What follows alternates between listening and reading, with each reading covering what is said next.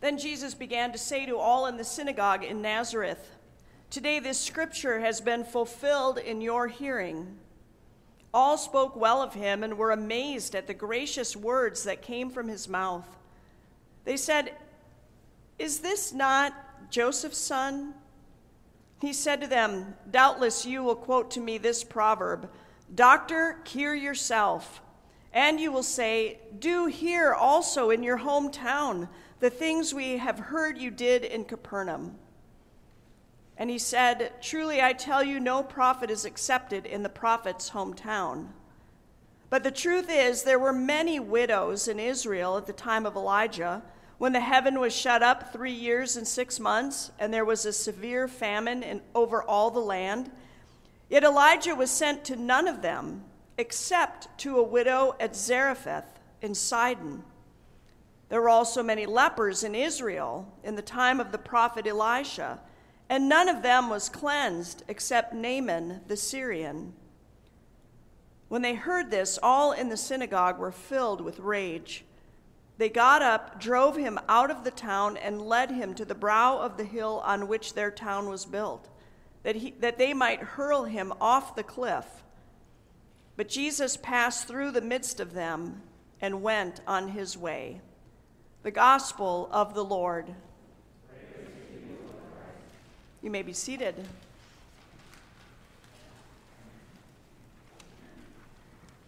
Grace to you and peace from God our Creator, Jesus our Savior, and the Holy Spirit who inspires us all. Amen.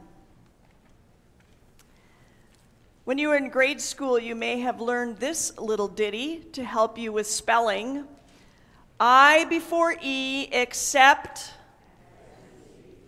I before E except after C helped us to spell words with IE in them, like friend and thief and yield.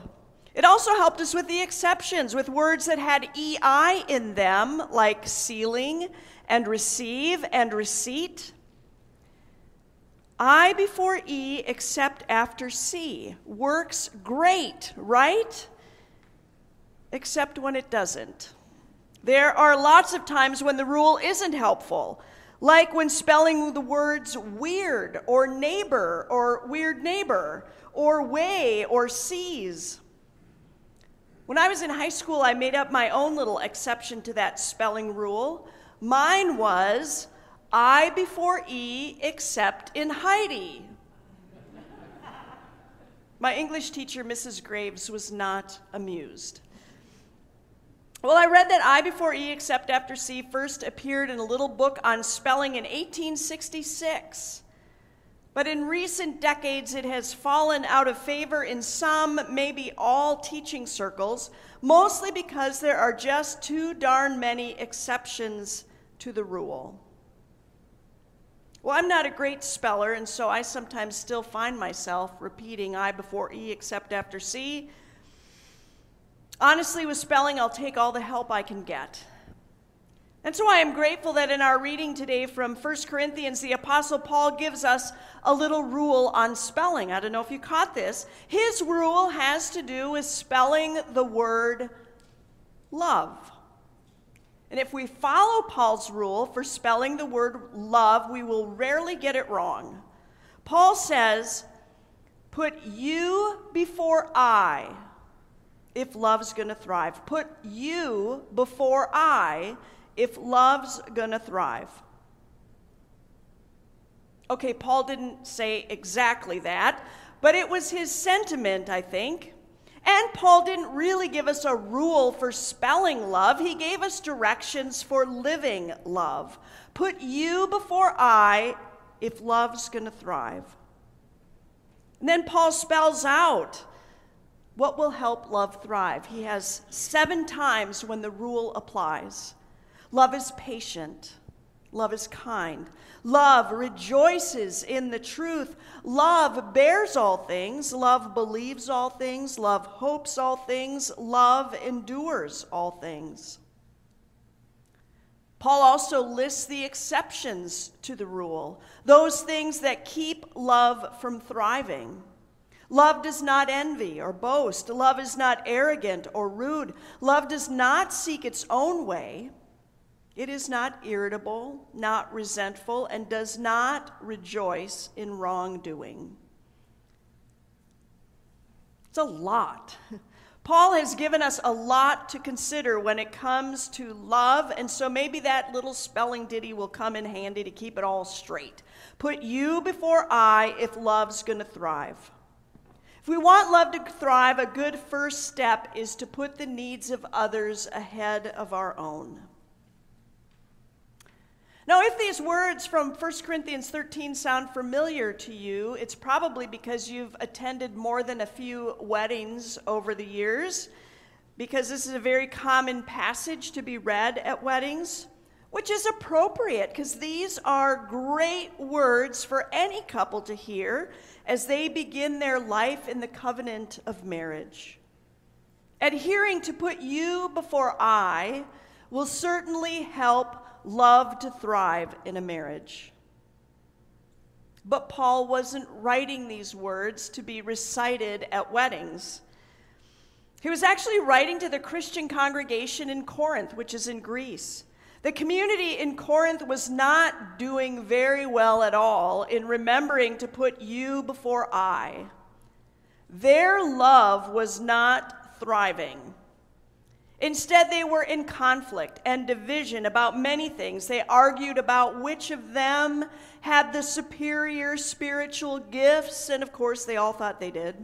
They were divided over which leaders were the best ones to follow. They were taking each other to court rather than settling disputes within the community. They were in conflict over which foods were okay to eat. Was it okay to eat food that had been sacrificed to idols? People with resources didn't care what happened to people without resources, even when it came to how they were celebrating the Lord's Supper. I mean, all those exceptions that Paul lists about when love doesn't thrive, about envy and boasting and arrogance and rudeness and insisting on its own way. Well, he was pretty much describing the church community in Corinth and how they were living.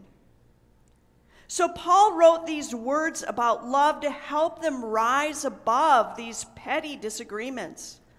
Paul wanted them to experience this love that was the most important thing, the most excellent way. Love was the only thing that Paul wanted them to see that would make all of their gifts and resources and blessings, of which they had many, have any meaning at all. All other things would cease, Paul says, but love would never end. Paul's beautiful words in chapter 13 were an invitation. An invitation for that church in Corinth to see the higher calling that God had for them. It offered a vision, God's vision, God's hope for how they would live as a Christian community together. It gave them a new blueprint for how to be a church family where they would put you before I when spelling love. Now, could it be that Paul's words are also an invitation for us? How are you doing? How are we doing at putting you before I. In the end, Paul's words are not a command, they're not even a rule, they are an invitation. An invitation to create a community here, to create relationships that reflect God's hope for us to have love as our most excellent way. Love is not a to do list, Paul wants us to know, but an invitation to transformation. You see, putting you before I isn't just for the sake of you, it's also for the sake of I. Because it gives us an opportunity to be changed. Jan Richardson is a modern day, contemporary, modern uh, poet, artist, and theologian.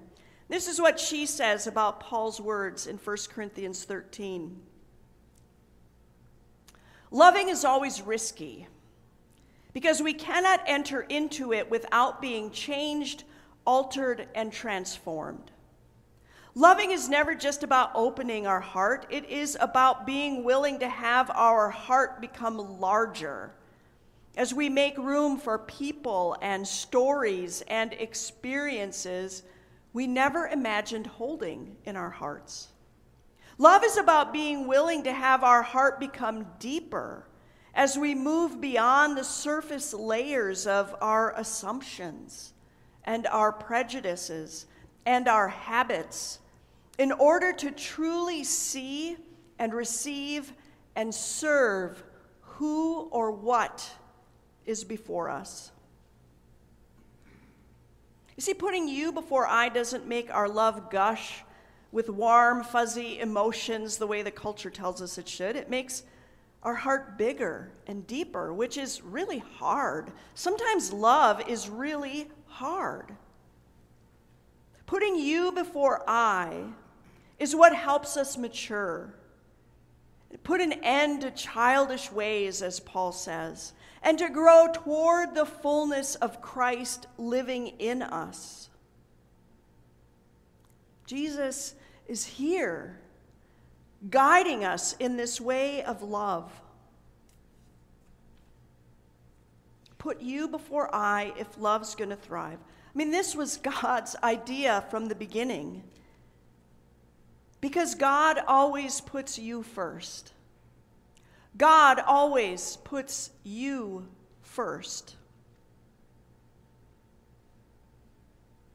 This is the type of love God had for you before you were born. This was the love that poured from God's heart when Jesus took on flesh and moved into our neighborhood. This is the love that held Jesus to the cross. This is the love that placed him in the tomb, you before I. This is the love that caused the mighty power of the resurrection to conquer sin and death forever. This is the love that knits us, knits you to God, and knits us to each other, making us the body of Christ. We can put you before I when spelling love because that is the way that God has spelled it all along.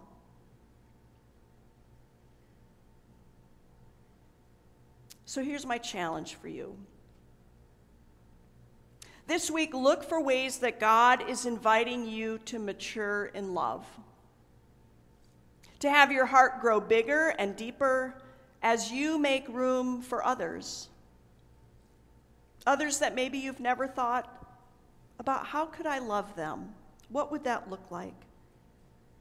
This week, look for ways to follow Paul's beautiful words on how to put love into action, to make love a verb in your life. Take your bulletin home and read that chapter over and over again this week. This week, look for opportunities God is opening up for you to put you before I so that God's love can thrive. Amen.